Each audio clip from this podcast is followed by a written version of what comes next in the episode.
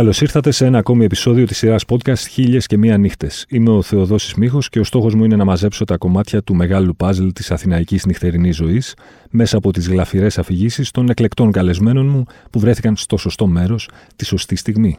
Για να μας ακούτε, ακολουθήστε τη σειρά Χίλιες και Μία Νύχτες του One Man σε Spotify, Apple Podcasts και Google Podcasts. Μαζί μου σήμερα ένας περιπατέτη concept maker που μοιράζει το χρόνο του ανάμεσα στο Λονδίνο, τη Σκύρο και τον κόσμο. Κυρίες και κύριοι, ο Γεώργιος Καράμπελας. Καλώς ήρθες. Γεια σου, Δόση. Καλώς σε βρήκα. Το τιμόνι είναι στα χέρια σου. Ελπίζω να είσαι έτοιμος να μας πας μια βόλτα στο χρόνο και στο χώρο. Μια φορά και έναν καιρό, λοιπόν, ήταν ο Γεώργιος Καράμπελας. Και εσύ ελπίζω να είσαι έτοιμος για μια βόμβα μεγατόνων που θα σου ρίξω. Πανέτοιμος. Δεν μ' αρέσει η Αθήνα. Μπορώ να φύγω τώρα, εντάξει, τελειώσαμε. Αυτό ήταν το podcast. Ωραίο ήταν. το πιο γρήγορο podcast σου Όλων των εποχών. όλων των εποχών. λοιπόν, η εικόνα μου είναι και αυτό είναι και που σηματοδοτεί και αυτό το, τη βόμβα που σου έριξα και γενικότερα την αρχή της ζωής μου της ενήλικης. 87, 1987, μόλις έχω αποφοιτήσει. Μμμ. Ναι, είμαι 52 ετών. Ευχαριστώ. Δεν σου φαίνεται. ευχαριστώ. Είδες το είπα μόνος του. Ευχαριστώ πριν από σένα. ε, μ, μπαίνω νομική Αθηνών και μ, ήδη ως παιδί ήμουνα πιο. ε, μ, όχι αιτήλα, παιδί, παρότι μεγάλωσα στα 80's. Δηλαδή θέλω να σου πω ότι δεν μ' άρεσαν Ντουράν Ντουράν, ας πούμε, δεν έκογα φλέβα. Ούτε και ροκ, άκουγα jazz, ας πούμε εγώ. Και έτρωγα bullying από τους μαθητές μου 12 ετών γιατί άκουγα Frank Sinatra και, και λοιπά και λοιπά και λοιπά. Ε, οπότε ακούω πάρα πολύ Jazz FM. Με το να ήμουν στο Κώστα Γεννουλόπουλο, τεράστια μορφή του ραδιοφώνου και τη jazz ειδικά στην Ελλάδα. Και κάνει ένα διαγωνισμό, ε, whisky πολύ γνωστό που δεν θα πω ποιο, ε, όχι αμερικάνικο, α, δίπλα από την Αμερική. πολύ γνωστό. Ε, και ζητάνε, το, όπως συνήθως είναι οι διαγωνισμοί, ποιο είναι το όνομα του καλλιτέχνη και αυτό κτλ. Εγώ τυχαίνει να έχω τον δισκο μπροστά μου. Τρέχω στο τηλέφωνο, δεν το έχω κάνει ποτέ στη ζωή μου αυτό το πράγμα, σε κανένα διαγωνισμό κτλ. κτλ. Το λέω και κερδίζω μία α, πρόσκληση για ένα πολύ γνωστό jazz club τότε της εποχής όπου αυτό το ίσκι θα έκανα ξέρεις, μια ε, βραδιά κτλ. κτλ. με ένα live και, και φτάνω λοιπόν ένα 17χρονο παιδί, γιατί τελείωσα και ε, μικρό σχολείο, τα έπαιρνα εύκολα. Ε, που δεν έχω κατέβει ποτέ στο κέντρο της αθηνα Πρόσεξε με, αυτό είναι πάρα πολύ σημαντικό, γι' αυτό ακριβώς και είναι όλη αυτή η ιστορία. Έχω κατέβει μόνο ε, στο Μινιό να δω με τον μπαμπά τι Χριστουγεννιάτικε βιτρίνες και στην ε, συγκέντρωση Μπυρσή Μαντρέα 81. Αυτό. Δεν έχω ξανακατέβει στο κέντρο. Δεν έκανα εγώ και ποτέ και ε, αυτό που κάνανε οι περισσότεροι μαθητέ μου, δεν έκανα και τα φροντιστήρια. Ξέρεις που ήταν στα πέριξ τη Κάνιγκος κτλ. Οπότε δεν είχα ποτέ κανένα λόγο, μεγάλωσα στα βόρεια, δεν είχα κανένα λόγο να κατέβω. Μάλιστα. Όλοι οι συμμαθητές μου, ξέρεις, ήταν, Ήταν εκεί. εκεί, η γειτονιά εκεί ε, κτλ, κτλ, κτλ. Οπότε σου λέω, σου κάνω, σου ζωγραφίζω όλη αυτή την εικονα για να σου δείξω ότι κατεβαίνω πραγματικά σαν ένα παιδί από την επαρχία. Και πάω στην Σωστό. Αθήνα, η Αθήνα για μένα είναι, ξέρεις, η, η πρωτεύουσα που δεν την έχω, την ξέρω. Ε, μπαίνω λοιπόν στην νομική, έχω ήδη ε, ξεκινήσει την νομική κτλ. Προφανώς δεν πηγαίνει κανένας στις, ε, στα μαθήματα κτλ. εννοείται. και φτάνω εκεί, πρέπει να είναι χειμώνας από ό,τι θυμάμαι Νοέμβριο, και προ, προφανώς είναι ένα πολύ μεγάλο πολιτισμικό σοκ για μένα. Οκ. Γιατί δεν έχω τέτοιες εικόνες καθόλου. Ε, και από εκεί και πέρα αρχίζει όχι το love affair με την πόλη. Θυμάσαι ποιο ήταν το Jazz Club. όχι αυτό; καθόλου. Πρέπει να ήταν ένα από τα. Μπορεί Το να ήταν. Half Note, μήπως όχι, όχι, δεν, ήταν. νομίζω πως υπήρχε το Half Note τότε. Οκ. 87 δεν νομίζω πως είχε ανοίξει το Half Note. Πρέπει να ήταν το μικρό το jazz, πώς ήταν αυτό στην, στο, στο Λυκαβητό. Ε, το κλει- Jazz in κλει- Jazz. Μπορεί. Κλεομένους, πώς Ναι, λέγεται αυτή; ναι, ναι, ναι, Ή ναι. ε, Δεινοκράτους, ένα, Κάπου. ένας στους δρόμους. Πρέπει να ήταν αυτό. Πρέπει να ήταν αυτό. Μάλιστα. Γιατί σου λέω πραγματικά δεν το θυμάμαι γιατί ήταν τίποτα. Πήρα ταξί από το σπίτι, ξέρεις. Δηλαδή σχεδόν με πήγε. βάλανε γονείς μου, ας πούμε, γιατί ήταν ταξίδι. Το παιδί μας θα φύγει από εδώ, ας πούμε, από τη, από τη φωλιά και θα, Θα πάει πάει στην κάπου, ας πούμε, πρωτεύουσα. θα πάει στην πρωτεύουσα, ας πούμε, να δει. Πάρε και ξέρεις την κότα με τα αυγά. Ε, μ, έγινε λοιπόν αυτό το πράγμα ε, και εγώ πέρασα αυτά τα 4, 5, 6 πιο πολλά ήταν γιατί δεν με ενδιαφέρει η νομική. Δεν την παράτησα, έβγαλα το, το, ε, πήρα το πτυχίο, αλλά δεν έκανα ποτέ την άσκηση. Ε, και έτσι και έως μετά ξεκίνησα και έκανα θέατρο, χορό κτλ. στις διάφορες ομάδες. Ε, ξεκίνησε πλέον αυτό το όχι love affair. Ε, μ, τον πρώτο ένα-ενάμιση χρόνο, επειδή προερχόμουν από ένα πολύ μπουρζουά περιβάλλον, οπότε βρήκα γνωστούς από αντίστοιχα σχολεία, ξέρεις, μια τέτοια κλίκα. Έκανα αμέσως παρέα με αυτούς τους ανθρώπους και για ένα-ενάμιση χρόνο πραγματικά ως γκάου, ξέρεις, ε, ε, της, ε, της πρωτεύουσας, ε, πήγαμε αυτόματα προς το κολονάκι. Μάλιστα. Και τα στέκια μας ήταν κολονάκι. κολονάκι. Ε, έχει πολύ μεγάλη σημασία αυτό που σου λέω. Και πηγαίνουμε, ας πούμε, στην Μπόρα, Μπόρα, σε τέτοια μυθικά αυτά. Ε, rock and roll, τότε ήταν στα, στα, στα χίλια πάνω του και πραγματικά ήταν πολύ, πολύ όμορφο μαγαζί. Ε, στο ελληνικό, στο ζαχαροπλαστείο, στην πλατεια και πήραμε καφέδες και πολυφιλοσόφια κτλ. Στο, στο δεύτερο έτος, πια τρίτο, όπου είχα αρχίσει και μπλεκόμουν με τις θεατρικές ομάδες κτλ. κτλ απεμπόλησε εντελώς, απεκδίθη το, το, το, το, μάτι του κολονάκι και πήγα εξάρχεια.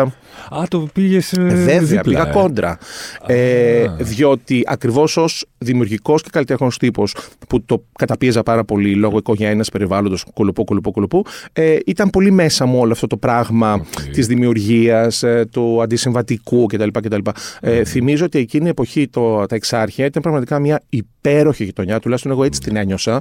Δεν υπήρχε πουθενά κίνδυνος. Αυτό Δεν είναι υπήρχε πολύ πουθενά σημαντικό. όλα αυτά τα πράγματα. Δεν ξέρω αν πρέπει να το πω έτσι και να το ξέρεις, το junkie Ναι, ναι, ναι. fever, όλο αυτό το πράγμα. Ε, δεν υπήρχε, ρε παιδί μου, ούτε αστυνόμευση. Υπήρχαν ωραία μπαράκια. Ε, στην πλατεία καθότους, καθόσουν στην πλατεια Βράδυ, 4 η ώρα. Άλλες συμπεριφιλοσοφίες εκεί πέρα, έτσι. πιο, τύπου. πιο αριστερίστικε. λοιπόν, ε, μ, και εκεί πέρα ξεκίνησε. Ε, σου έχω και δεύτερη εικονίτσα. Ε, μ, μια και είμαστε εδώ, χαρίζω. Ε, Un Club. το Ω, περίφημο. Μεγάλη αγάπη για το Unclub. Ε, Δηλαδή, πώς να σου πω, και μία φορά το μήνα σίγουρα ήμουν στο Unclub, ας πούμε, σε διάφορες Ναι. ε, τέτοιες. Ε, είχα δει, εάν δεν απατώμε, την πρώτη συναυλία τρύπες. Ήταν η πρώτη κάθοδος τρύπες από Θεσσαλονίκη, όπου ήταν η Θεσσαλονίκη, όπως ξέρουμε όλοι μας, ειδικά εκείνα τα χρόνια, ήταν πάντα ξέρεις, το trend setting της της Ελλάδας. Ναι. Ε, μόνο που δυστυχώς τα τρώνε. Είναι η Ελλάδα ε, τρώει τα παιδιά της, η Θεσσαλονίκη τα τρώει ακόμη περισσότερα και επειδή δεν Ακριβώς. υπάρχει χώρος να εξελιχθούν, ας πούμε. Οπότε και καλά κάνουν όλοι και οι τρύπες φύγανε και η. Και η Last Drive δεν ήταν η Θεσσαλονίκη. Λαστρεύει, όχι από εδώ. Από εδώ. Ναι. Ε, Last Drive τους είχα δει στο, δω- στο Ρόδον. Ε, μ, ε, Μ' αρέσεις. και, ναι, ε, ε, είχα πάει στην τελευταία συναυλία. Εσύ θα τα ξέρεις πολύ καλύτερα αυτά. Ποια ήταν η τελευταία μέρα συναυλία, είχα πάει στο Ρόδον όταν έκλεισε. Ε, νομίζω ήταν. ε, Αν δεν ήταν η τελευταία, ήταν η προτελευταία. Δεν έχει σημασία. Ήτανε- Αλλά, αλλά εκεί, Οκ, εκεί, κατάλαβα, εκεί, κατάλαβα, πολύ ναι. στο αυτό. Ε, Αν κλαμπ λοιπόν φουλ, μμμ. Ε, και ε, με τις παρέες λοιπόν εκείνης της εποχής ε, ακούγαμε Τρύπες, ήταν ξέρω όλο αυτό το πράγμα, ματζιμπάς και ιστορίες κτλ. Και, και ξέρεις, είμαστε γιούρια, πάμε όλοι εκεί, ήταν ναός ας πούμε, προσκύνημα. Ε, Μπουλάς τότε που παίζανε, είχαν το σχήμα Μπουλάς, Ζουγανέλης και τα λοιπά Μπράβο. και κάναν όλο αυτό το. Το Αχ Μαρία, ποιο ήταν. Αχ Μαρία και τα λοιπά, πολύ αυτό. Ε, καλά, Πανούσης επίσης ήταν πολύ τότε και Κύτταρο όλα αυτά τα πράγματα. Ε, και ξέρεις, μετά εγώ το είχα πάει πια, Λένα Πλάτωνος, ξέρεις, ήταν Οκ. όλο αυτό το πράγμα. Ε, μου λες ότι δεν, έχεις, ότι δεν, είναι- δεν γεννήθηκε ένα love affair με την Αθήνα και τώρα μου μιλάς σαν ερωτευμένος για αυτή την πόλη. αν σ' Όχι, άκουγε. Αν νομίζω δεν πως είχα- είναι νοσταλγία των, ε, των, των, των νιάτων. Της περισσότερο. νιότης. Ναι, της νιότης, της νιότης. Ε, εγώ δεν πέρασα καλά στα 20 και νομίζω πως αυτό το πράγμα έχει να. στη, στη δεκαετία εννοώ. Ε, μ, ούτε στα 30 πέρασα καλά. Από τα 40 και μετά έχω αρχίσει να περνάω καλά. Στα 50 δεν είναι τέλεια. να, Ωραία, να, να το αισιόδοξο κάνετε. αυτό, να το για να κάνετε. Είναι να ωραίο. φτάσουμε στα Σας το 50, προτείνω. έτσι. είναι πάρα πολύ ωραίο. λοιπόν, ε, καλά, έχει να κάνει και με τη δικιά μου πορεία, τα πράγματα πώς τα έζησα κτλ. κτλ. Αλλά στη δεκαετία του 20 ε, ήμουν πραγματικά αυτό που σου είπα πριν γκάου, σε όλη τη δεκαετία. Οκ. Δηλαδή, ε, καταλαβαίνω γιατί το λες αυτό το πράγμα και το χαίρομαι και το εκτιμώ, αλλά δεν, δεν, δεν το είχα. Δεν το είχα. Ήμουνα, ήμουνα πάρα πολύ εσωστρεφής, ήμουνα πάρα πολύ δύσκολος. Είχα πολύ έτσι, πρά- πράγματα από την οικογένεια και το περιβάλλον έτσι, πολύ πιεστικά. Ε, άρχισα σιγά σιγά να βρίσκω τον εαυτό μου, αλλά ε, ξέρεις, έκανα πέντε βήματα μπροστά να κάνω θέατρο, ένα βήμα πίσω, γιατί Ναι. τραβιόμουν από την μπουρζουαζία και από τον καθορπεσισμό και τα στερεότυπα κτλ, κτλ, κτλ. Οπότε ήμουν σε μια τέτοια κατάσταση. Η νομική δεν με ενδιαφέρε καθόλου. Οπότε ε, ήταν πολύ σημαντικό αυτό, γιατί ξέρεις, μετά το πανεπιστήμιο, ειδικά στην Ελλάδα, μετά το σχολείο, μετα- ειδικά στην Ελλάδα, ε, σου λένε πρέπει να σπουδάσεις. Εννοείται, ναι. Άρα αυτό το πράγμα για μένα, για κάποια χρόνια το έφερα ως εντός εικόν το κάνω για να το ακούνε οι, οι ακροατές. Ε, ε, βάζω εισαγωγικά. Ε, το έφερα ως λίγο μια δικιά μου ένα δικό μου πρόβλημα. Μμμ. Ότι δεν είχα βρει το, το, το, τη- την αληθινή μου. Ξέρεις, λύση σου, ας τη- πούμε, ναι, ναι. ναι. Το- Ε, που προφανέστατα είναι εντελώς λάθος και ειδικά στο ελληνικό εκπαιδευτικό, παύλα οικογενειακό, παύλα κοινωνικό σύστημα, αυτό είναι εντελώς λάθος, ας πούμε, αυτό το πράγμα. Έτσι. Μην πούμε τώρα για πεναλεδικέ και μηχανογραφικά και τι Άστο, έπρεπε και τα λοιπά άλλος και μπλα μπλα βαθμός μπλα. αυτός. Ναι. Ε, οπότε γενικότερα ήμουνα ένα χαμένο παιδί, το οποίο ριχνόμουν με όλη την ε, την αντισυμβατικότητα που μπορούσα να βγάζω, ξέρεις, άνοιγα τις άρκες μου και βγαίναν σιγά σιγά πράγματα και τα, την ίδια στιγμή τα μάζευα. Τα μάζευες, ναι. Δηλαδή γινόσα στο σπίτι μου, ας πούμε, ε, και σκεφτείτε ότι έβγαζα και τα ρούχα που φορούσα και φορούσα άλλα ρούχα. Κυριολεκτικά και μεταφορικά. Μάλιστα. Γιατί ο μπαμπάς έδερνε. Έδερνε ενώ, κατάλαβες τι λέω. Ναι, ναι, ναι, ναι. Ε, Ράπιζε ε, Αχα. τα λοιπά. Ε, μ, ε, οπότε, όχι, δεν, δεν, το, δεν το πέρασα ωραία. Α, ωστόσο, ε, λόγω, ε, κοίταξε, λόγω location της νομικης η οποία, γι' αυτό σου είπα, και εγώ έζησα αυτό που νομίζω πως έζησαν πάρα πολύ εκείνη της εποχής, αυτής της δεκαετίας. Ε, οι νομικοί τότε λέγανε και όλες ότι είναι μία από τις τρεις σταθερές αξίες της ελληνικής πραγματικότητας. Οι, οι άλλες δύο ήταν η Ελίκη Βουκουλάκη και ο Σεραφείμ. Ο αρχιεπίσκοπος. αρχιεπίσκοπος. Ξέρεις Α, ότι πάντα υπάρχουν. Είναι, Οκ. δηλαδή, και, και τότε σου λέγανε, ε, πού θα σπουδάσεις, μωρέ, δεν πας στην νομική. και ξέρεις, κουτσοί στραβοί όλοι εκεί, ας πούμε. Ναι, ναι, ναι. Ε, οπότε, επειδή ακριβώς το location τους ήταν πραγματικά μεταξύ ε, Εξαρχείων και Κολωνακίου, Κολωνακίου, ναι. ε, είχε πραγματικά ομάδες και δημογραφικά μοιρασμένα. Εγώ ήμουνα και στα δύο, γιατί έφερα μέσα μου και τα δύο πράγματα. Δηλαδή και το, το μπουρζουά περιβάλλον, αλλά απ' την άλλη η οικογένειά μου, και αυτό με βοήθησε πάρα πολύ, είχαν και κάποιες πολύ βιωμένες βαθιές λαϊκές καταβολές. Άρα δεν, ήταν, δεν ήμουν ποτέ το παιδί που ναι, μεν πήγα σε ένα περιβάλλον και σε σχολεία κτλ. Και, τα λοιπά και είχα γίνει κωλ- κωλοπαιδάκι, ας πούμε, και τσογλανάκι. Κατάλαβες τι λέω, και με ενδιέφερε μόνο το τι μάρκα θα φορέσω κτλ. Και, τα λοιπά. Οκ. και αυτό βγήκε και φάνηκε έτσι κι αλλιώς και στη ζωή μου και, στην πορεία μου. πορεία σου, Από ναι. την άλλη, όταν πήγαινα να κάνω τα περισσότερα δημοτικά, μαζευόμουν. Οκ. Κατάλαβες τι λέω, δηλαδή είχα ένα κόφτη Υπήρχε δικό αυτή η μου. σύγκρουση, ναι, ας υπό πούμε, πολύ μεταξύ- μεγάλη σύγκρουση. Πολύ μεγάλη. Και ακόμα υπάρχει. Απλώς τώρα πια την έχω ε, όχι μόνο χαλιναγωγενήσει, την έχω κάνει και προς όφελός μου. Κατάλαβα. Και έτσι μπορώ να έχω αυτό που λένε οι ξένοι, the best of both worlds. Δηλαδή Σωστό. είμαι και από εδώ και από εκεί, μπορώ παντού. Ε, σκέψω, ας πούμε, ότι οι παρέε μου πάντα ήταν ακόμα και ο κύκλος μου τώρα, ας πούμε, αν έρθεις σε ένα πάρτι μου, θα δεις, ας πούμε, και τον ε, υπεργονο ε, θα δεις και τον καλλιτέχνη, θα δεις τον δημιουργικό άνθρωπο, θα δεις τον βαρετό κουστούμάκια. Που όλοι αυτοί, σαν ένα μελάνζ, βγάζουν ένα πολύ ενδιαφέρον ε, τελικά. Ναι, σ' αρέσει η όσμωση των Ναι, φιλών, πάρα πολύ, ας πούμε, πάρα, έτσι. πολύ, πάρα πολύ, πάρα πολύ. Ε, μ' αρέσει, δηλαδή, ξέρεις, δεν είναι ότι μ' αρέσει και κάτω Γιώργο, μου βγαίνει, είναι Σου αυτό, βγαίνει, είναι ναι. αυτό. Δηλαδή μπορώ, ξέρεις, μπορώ να- είναι ε, σαλόνια και, αλ- και αλόνια που λένε, mm παιδί μου, δηλαδή μπορώ να σταθώ και από εδώ, να σταθώ και από εκεί, γιατί έχω πράγματα που μπορώ να πω, να μοιράσω και να, ε, με- να αντικατοπτρίσω σαν καθρέφτη και στους δύο ανθρώπους. Κατάλαβα. Και στις δύο ας πούμε τέτοιες. Οπότε ε, η- κάπως έτσι πέρασε όλη η δεκαετία του, ε, του, του- των 20. Μετά σκέψω το 95 ξεκίνησα δουλειά, ε, στα media, τα οποία δεν ξέρεις πολύ καλά γιατί γνωριζόμαστε από τότε. Ε, η πρώτη μου δουλειά ήταν στο γυναίκα, το περιοδικό. Οπότε μιλάμε τώρα εκεί πέρα για ένα άλλο περιβάλλον. Άλλο Ε, full στο lifestyle, με την κακιά έννοια το lifestyle, γιατί η λέξη lifestyle δεν είναι κακή. Lifestyle έχω κάνει εγώ, δεν έχω κάνει πυρηνική φυσική στη ζωή μου. Lifestyle κάνω. ε, και είναι πάρα πολύ ωραίο. Ε, μ, απ' τότε ήταν στα ντουζένια τους, έτσι. Ναι, Παχές αγελάδες, ε, όχι μόνο τα χρήματα. Ήταν γενικότερα, ξέρεις, όλο αυτό το πράγμα που εμένα πάλι δεν μου πήγε καθόλου. Ούτε η δεκαετία του 2000 μου πήγε καθόλου, διότι δεν ήταν καθόλου σε αυτό το πράγμα αυτό που λέω η Νέα Ελλάδα. Δεν μου πήγε καθόλου. Όλο αυτό το πράγμα. Ε, το show off, τα χρήματα μόνο, ε, μηδέν δημιουργικότητα κτλ. κτλ, κτλ. Και όπως διάβασες σε αυτό που συζητούσαμε και τις προάλλες, ε, για μένα είναι πριν πολλά χρόνια είχα γράψει σε ένα, για ένα ε, project μου, ε, έτσι ένα mission statement, ας πούμε, ε, και έλεγα, ε, γιατί είχε να κάνει με αυτό, ε, ότι για μένα, ε, τουλάχιστον στα κομμάτια που με αφορούν, η παθογένεια, η ελληνική παθο, ε, νεοελληνική παθογένεια ε, συνίσταται σε, σε, σε ένα τρίπτυχο. Για πες. Έλλειψη μη εκτίμηση δημιουργικότητας, ένα, έλλειψη αισθητικής, ανυπαρξία ηθικής. Αν τα βάλεις όλα Βαριές αυτά κουβέντες, μαζί. Ε, έτσι. πολύ βαριές κουβέντες τώρα. Ε, γιατί με φωνάξατε να πω σάχλε. λοιπόν, ε, αν τα βάλεις όλα αυτά μαζί, είναι αλληλένδετα, Αχα. σαφέστατα. Και ε, ε, ε, τότε τι να σου πω, να κοιτάξεις γύρω σου που ζεις. Κάτσε, ε, άρα είσαι από αυτούς που δεν τους αρέσει καθόλου η Αθήνα. Δεν με αρέσει, όχι. όχι. Ε, τώρα μην είσαι- αρχίσω και πούμε ότι έχει δύο ωραίες γωνιές. Προφανώς μια Μητρόπολη 5 εκατομμυρίων θα έχει δύο ωραίες γωνιές. Και προφανώς και εγώ τις έχω βρει αυτές τις δύο γωνιές ανάμεσα στα εκατομμύρια ταξίδια μου και στο τιμένο στο Λονδίνο και στη Σκύρο, όπως είπες κτλ. Προφανέστατα έχω δύο σημεία αναφοράς, τα οποία μάλιστα είναι και πολύ παλιά. Από Άρα το παλιά. αφήγημα που είχαμε πριν από κάποια χρόνια, όταν ακόμη είχαμε την οικονομική κρίση, ας πούμε, της- στα πολύ πάνω της. Αθήνα, Νέο Βερολίνο Α, έχεις κτλ. χαζέψει. κτλ.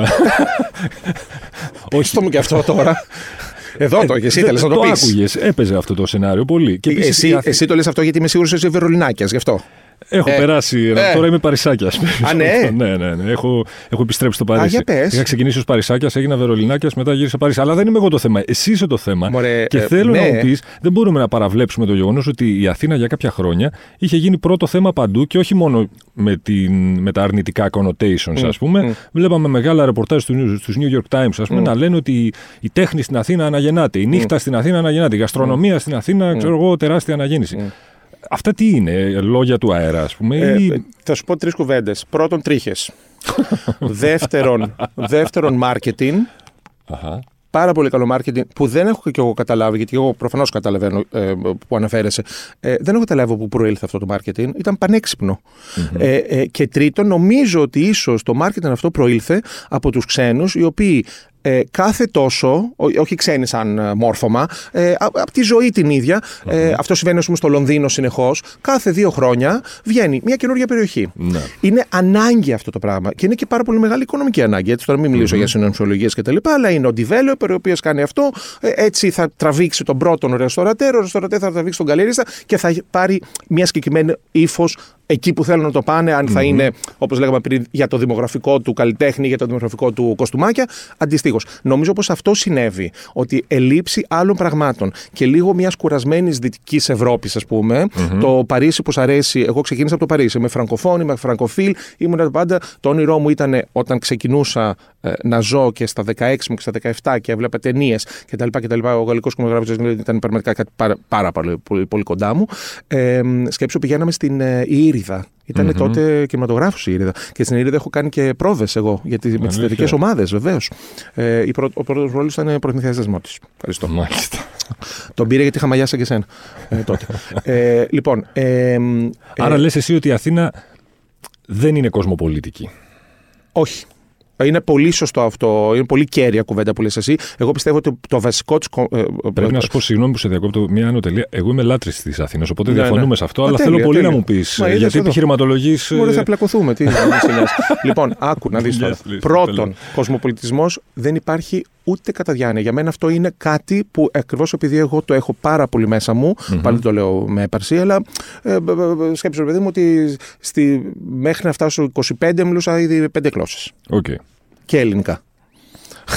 Και ελληνικά. Μ' αρέσει. Λοιπόν, ε, δεν υπάρχει κοσμοπολιτισμός. Και ε, ένα από τα πολύ μεγάλα αγκάθια της Αθήνας, της Νέας Αθήνας αυτής τη τελευταία 20 ετία, ας πούμε, που, που έζησε lifestyle και έζησε αναβιώσεις και έζησε αναγεννήσεις και πέσαν και πάρα πολλά χρήματα και ανοίξαν 15.000 εστιατόρια. Όλα αυτά που είπες δεν τα αρνούμαι, σαφώς υπάρχουν.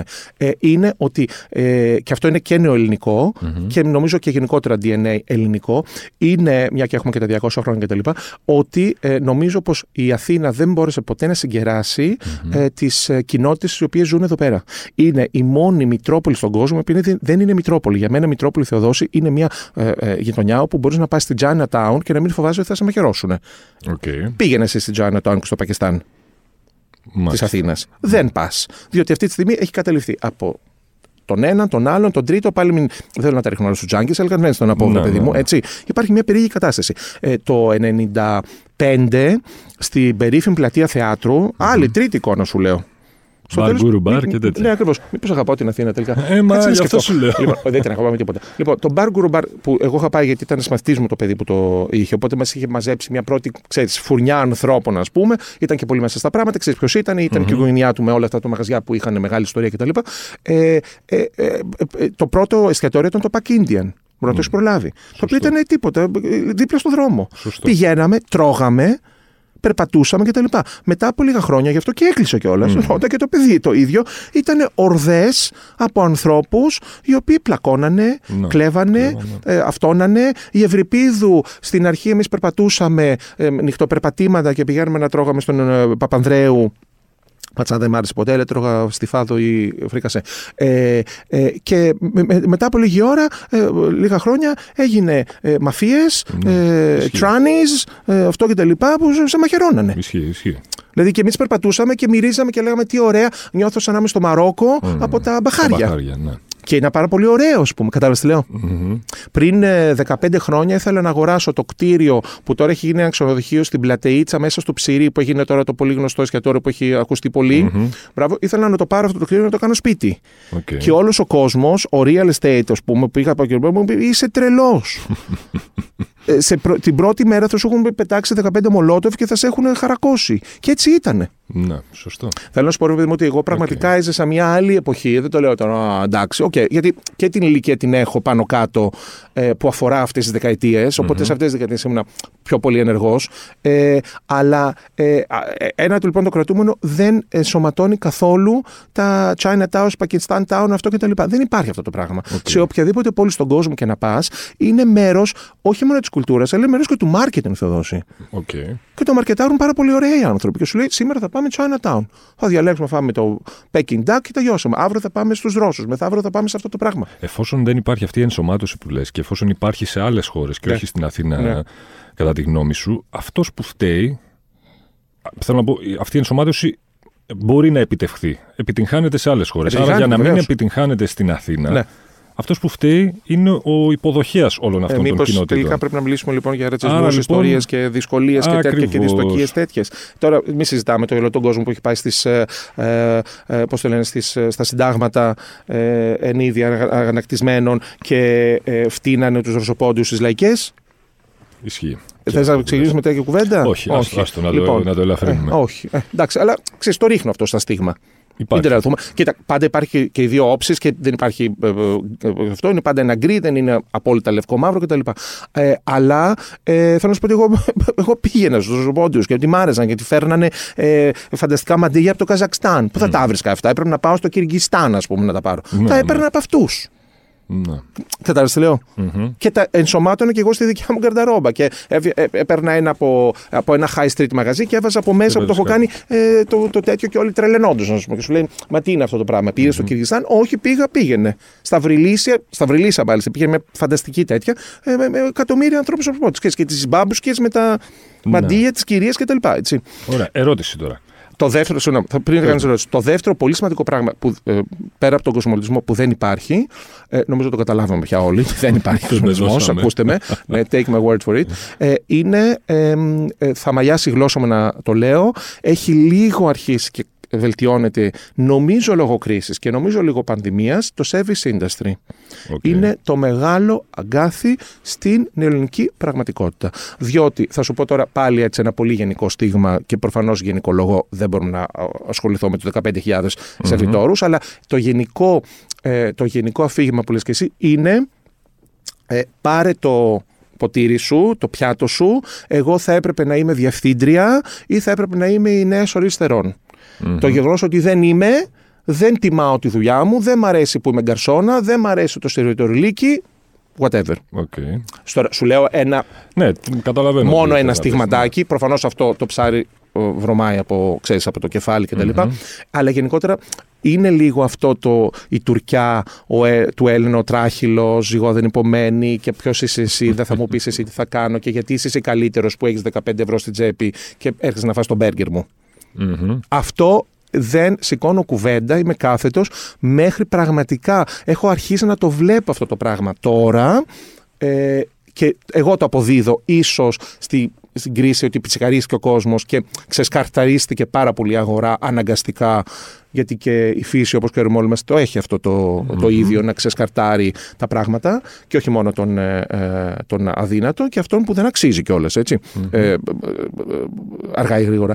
Ε, ε, και ίσως λίγο και την πανδημία ακριβώς επειδή ο κόσμος κλείστηκε πολύ μέσα. Σωστά. ε, ξέρεις, ίσως αυτό που λέμε όλοι και το βλέπουμε, ε, ξέρεις, οι ιδέες, αυτό, μπήκαμε μέσα μας, ε, εσωτερικευτήκαμε, μπλα μπλα μπλα και τα λοιπά, οκ, και κάναμε τις γιόγκες μας.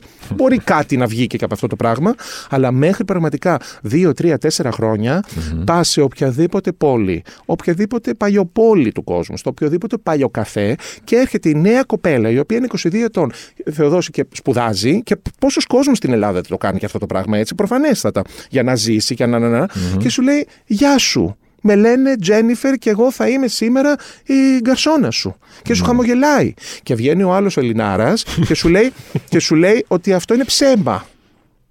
Μα mm-hmm. κουκλίτσα μου δεν χρειάζεται να γίνεις φίλος με τη Τζένιφερ. Θες όμως να πάρεις το λάτε σου με γκρίνια και μουντρουχιά; Αυτό έπαιρνες όλα αυτά τα χρόνια. Και μάλιστα και όχι μόνο σε φτηνά μέρη και σε ακριβά σε μέρη. Ακριβά, ναι. Γιατί νομίζω πως. Εντάξει, πρώτον δεν υπήρχε και πραγματικά καλή, ούτε σχολή υπάρχει, ούτε τέτοια, μην πιάσουμε αυτό το θέμα, για ε, service και γενικότερα για το tourist industry. Το tourist στην Ελλάδα έτσι κι αλλιώς είναι μια, νομίζω, απροπό, είναι λίγο κατά λάθος. Ακριβώς επειδή έχουμε αυτή την, ε, ξέρεις, την, την, την, την ευλογία να ζούμε πραγματικά σε, αυτή την αυτό, με τις παραλίες, με το αυτό κτλ. Και, και οι άνθρωποι το χαλάνε. Αυτό είναι το γνωστό κλισέ που ξέρουμε όλοι μας. Mm-hmm. Ε, αν δεν το έχουμε αυτό το πράγμα, νομίζω θα ήμασταν ε, καταδικασμένοι.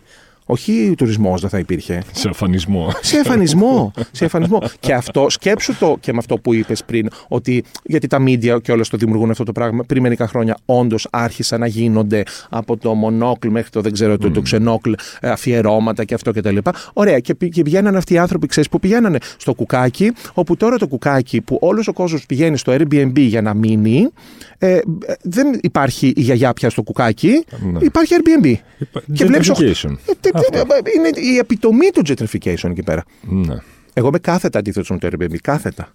Κάθετα. Τουλάχιστον όπως έχει γίνει πια. Όπως έχει εξελιχθεί, ναι. Δεν υπάρχει αυτό. Δηλαδή, δηλαδή θα πάω στο Airbnb και θα μείνω και θα νιώσω την κουλτούρα της γειτονιάς. Δεν υπάρχει αυτό. το, ναι. το, το, το, κουκάκι, ε, η νούμερο ένα case, case study. ετσι Ε, ε, άρα αυτό πήγαιναν και βλέπανε οι μονόχλοι. Κατάλαβε. Δύο λίγο πιο αυτά που ήταν λίγο αντιγραφή από το Shoreditch. OK, okay, εντάξει, το αγοράζω και αυτό. Δεν με πειράζει, ρε παιδί μου, γιατί πάντα στην Ελλάδα έρχονται με καθυστέρηση τα trends. Τα ξέρουμε. Ναι. Πρέπει να τα μετουσιώσουμε, να τα βάλουμε πάλι στην ελληνικό DNA, να δούμε, ε, ε, μπορώ να βάλω εγώ 10 ευρώ και να βγάλω 15.000. Μα δεν γίνεται έτσι όμως από τον πρώτο χρόνο, τα ξέρουμε όλα αυτά τα πράγματα. Ε, οπότε έτσι και έτσι πέρασαν δύο χρόνια. Έτσι. Εγώ δεν μπορώ να ξαναδώ στην Αγγλία πια έχει σταματήσει αυτό το πράγμα, το τούβλο πλακάκι του μετρό. Δεν μπορώ να το δω πάλι αυτό σε ένα καφέ, σε ένα αυτό το πράγμα. Αυτό έχει περάσει πριν πέντε χρόνια στην Αγγλία. Πώς να σου πω, βρε παιδί μου. Ε, οπότε νομίζω πως αυτό συνέβαινε ακριβώς αυτό που είπα πριν. Ότι και τα μίντια που είχαν ανάγκη να δημιουργήσουν μια τέτοια τάση και να μπορούν να γράψουν καλή ώρα σαν και σένα ένα ωραίο κομμάτι αυτό κτλ.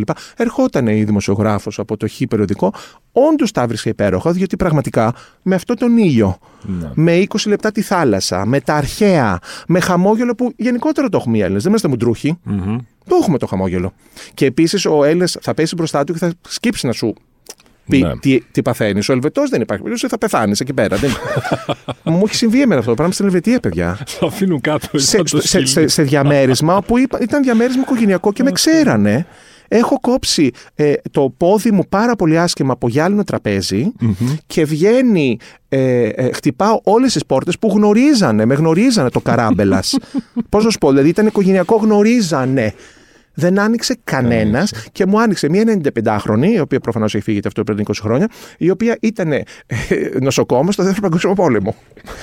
και με έβαλε στο σπίτι της με ένα τεράστιο σκυλί, ε, το Ντέιν, το Μολοσού. ναι, ναι, ναι. ναι, ο οποίος αυτά. Μόνο αυτή που προφανώς το έκανε ακριβώς λόγω Ιπποκράτιου, ξέρεις, ναι, ε, όρκου. Ε, θέλω να σου πω ότι όλα αυτά τα πράγματα τα έχει ο Έλληνας. Mm-hmm.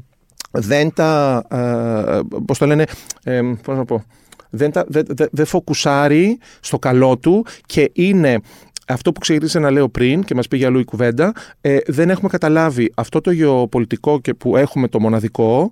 Ε, ο, ο Καραμέλης έλεγε ανήκουμε στη Δύση, ο Αντρέας να φύγουμε από τη Δύση ε, και νομίζω ότι σαν, σαν νεοέλληνες δεν το έχουμε αυτό ακόμα αγαπήσει. Δηλαδή δεν έχουμε αγαπήσει ούτε πλήρως την Ανατολή, την Ανατολική Τι είμαστε περισσότερο, Ανατολίτες ή Δυτικοί. Ε, μεγάλη, μεγάλη κουβέντα. Μεγάλη κουβέντα. Έτσι, μια πρώτη σκέψη. Ε, ε, θα σου πω, ε, ε, θα σου απαντήσω με τον ίδιο τρόπο. Έχουμε πάρει τα κακά της Ανατολής και τα κακά της Δύσης. Μόνο εμείς τα καταφέραμε. Κάνει την καρδιά περιβόλου. Ε, καλά, τι λέω πράγματα που δεν τα ξέρετε και όλα.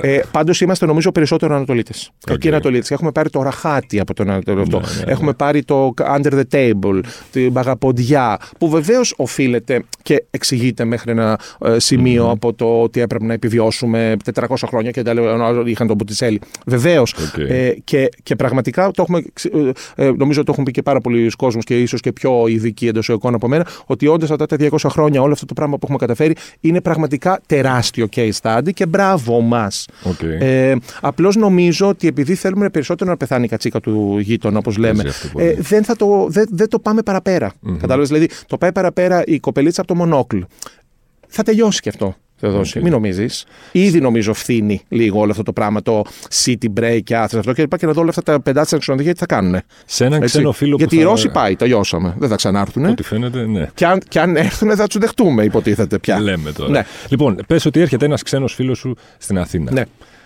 Και θέλει να του κάνεις. έχει να περάσει στην Αθήνα 48 ώρες. Ένα Σαββατοκύριακο. Έρχεται Παρασκευή για να φύγει Κυριακή. Πού τον πας, τι του δείχνεις, Ελβέλ. πού τον βγάζεις, τι, ε, δεν μπορεί. Κάποιο... και έρχεται και σου λέει, Γιώργο μου, πάρε carte blanche, πήγαινε με, Ναι. δείξε μου την Αθήνα σου. Τι θα του δείξεις; Ε, με όλα αυτά που σου είπα, τι θα, ή θα πρέπει να μπω σε ένα χρονοτούλαπο Δείξε μου. η τώρα- χρονομηχανή μου, α, τι ωραία δουλεύει και να πάω στο 87, στο 88, στο 90 που πήγαινα αυτό που σου έλεγα, Εξάρχεια αυτό κτλ. Ε, Σήμερα, δεν- σήμερα πραγματικά δεν την ξέρω εγώ την Αθήνα. Ο δηλώνω τέτοιο, δεν μπορώ. Δηλαδή εκεί, εκεί σταματάω και δεν είμαι ξερόλας και νοέλες, γιατί δεν μπορώ να.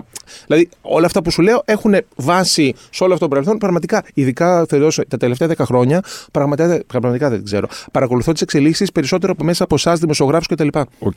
Όταν έρχεσαι εσύ στην Αθήνα, Ναι. όταν δεν ταξιδεύεις, Ναι. Δεν βγαίνω ποτέ.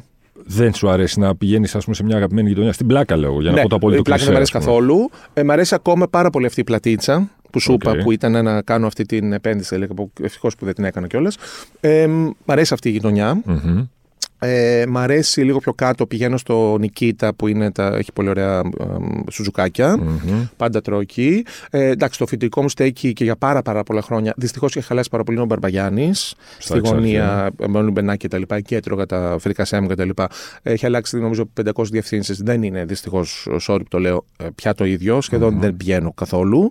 Ε, ήταν υπέροχο μέρος εκεί.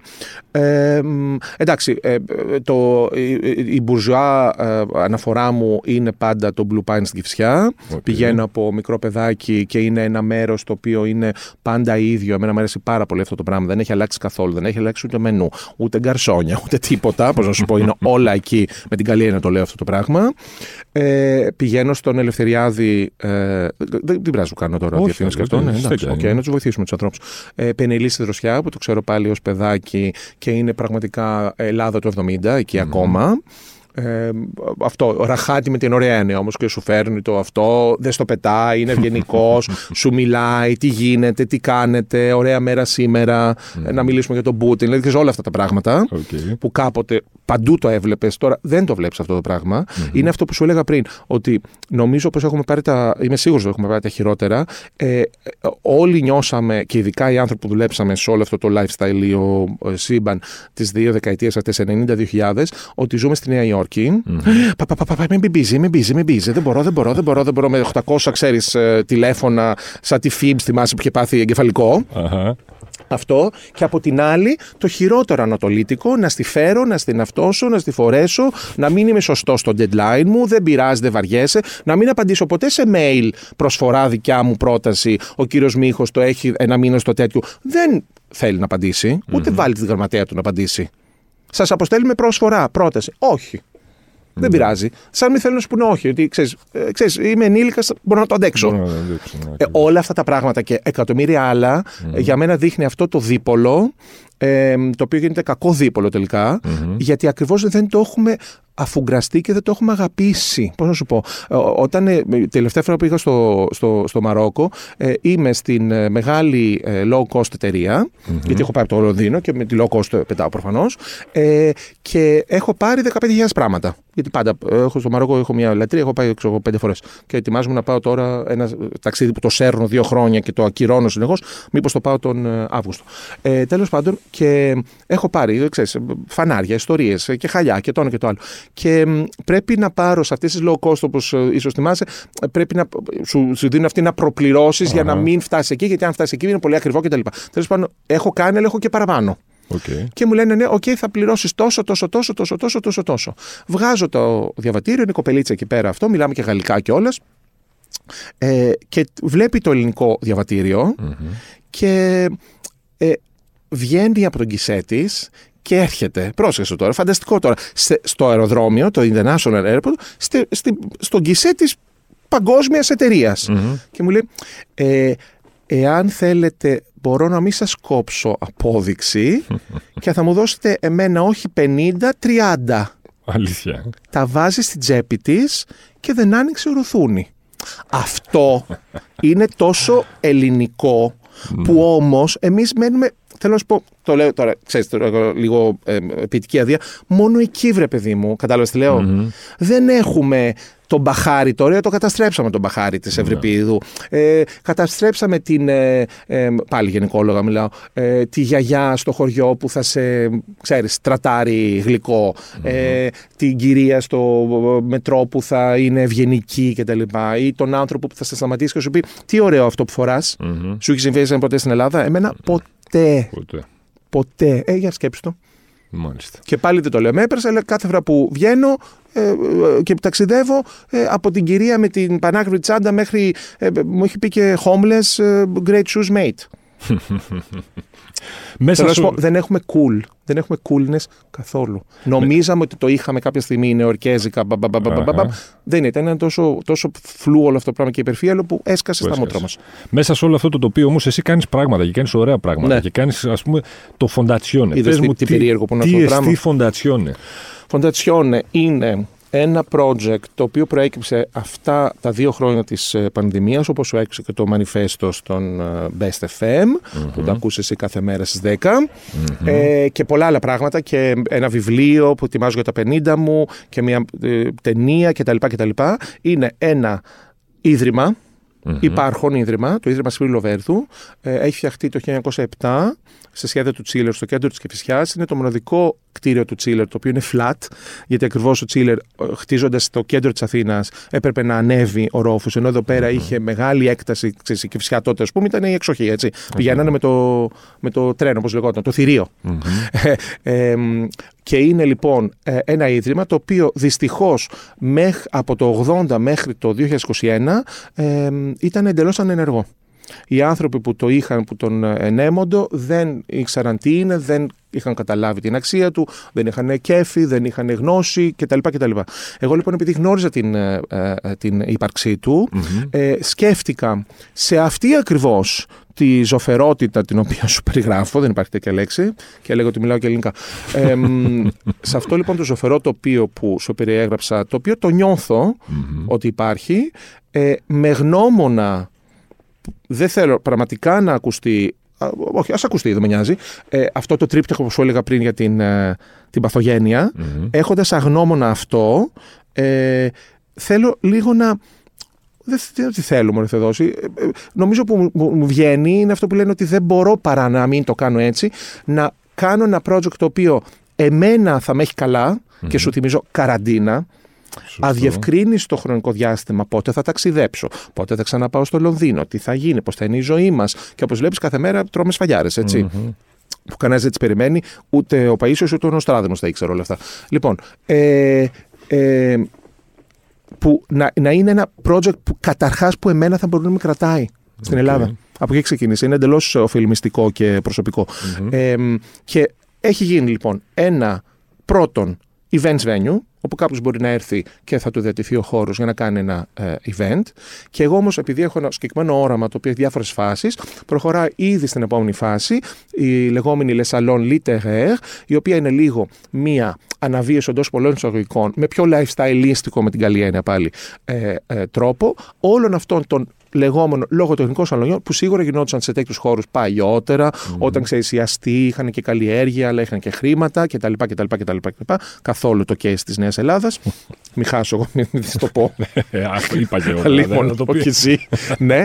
Ε, και μαζεύονταν του και κάνανε μία βραδιά κονσέρτου, μία βραδιά θεάτρου, ένα, ξέρω, μία βραδιά γεύσης ή οτιδήποτε. Με παρουσίαση βιβλίου εδώ. Παρουσίαση βιβλίου. Εννοείται. Λοιπόν, όλα αυτά τα πράγματα είναι στα σκαριά. Ε, μάλιστα, ε, μεθά αύριο ξεκινάει ένα, δυστυχώς έχουν κλείσει οι θέσεις συμμετοχής, ένα καταπληκτικό ε, σεμινάριο, ένα workshop για την αντρική μόδα από μια εταιρεία η οποία ουσιαστικά είναι ένα ε, καινούριο σκοπή ραφτάδικο και θα μιλήσει για το χειροποίητο κοστούμι και το σακάκι και πώς πρέπει να δίνει το άντρας και όλα αυτά τα πολύ ωραία που ειδικά εμείς οι άντρες και ειδικά στην Ελλάδα απεχουμε και τα θεωρούμε και λίγο, ξέρεις, ε, μη τζιζ, ε, μη μας πούνε και μπλα μπλα μπλα.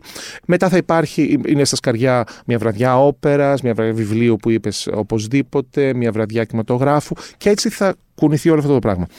Το Σεπτέμβριο η τρίτη φάση είναι ότι στους κήπους αυτούς που είναι συγκλονιστικοί κήποι και φυσιώτικοι παγιοί με κυπαρίσια από την εποχή του Όθωνα και πλα, ε, παγκάκια μαρμάρινα σε σχέδια Κωνσταντινού Παρθένη, η απόλυτη ξέρεις απλότητα, σαν να το έχει κάνει ένα παιδί, ένα παιδικό χέρι. Είναι, ξέρεις, το, το απλό είναι το πιο δύσκολο, έτσι, mm-hmm. όπω ξέρουμε όλοι στη δημιουργία. Ε, θα γίνει ένα pop-up καφέ και έπειτα συνέχεια και θα είμαστε εδώ και θα τα λέμε. Έτσι δεν λένε συνήθως στις συνέντευξεις. Και πού σε βρίσκουμε στα social; Ε, Georgio, at Καράμπελας, Instagram. Μάλιστα. Υπέροχος, σαρωτικός Γιώργο Καράμπελας, κυρίες και κύριοι. Σε ευχαριστώ για την παρέα και για την επίσκεψη. Ευχαριστούμε Ελλάδα, ευχαριστούμε Ατίνα. Υπέροχος. Σας φιλούμε. Μην ξεχνάτε ότι για να μην χάνετε επεισόδιο, αρκεί να βρείτε και να κάνετε subscribe τη σειρά podcast Χίλια και Μία Νύχτες σε Spotify, Apple Podcast και Google Podcast. Ραντεβού την ίδια ώρα, στο ίδιο μέρος, την άλλη Πέμπτη.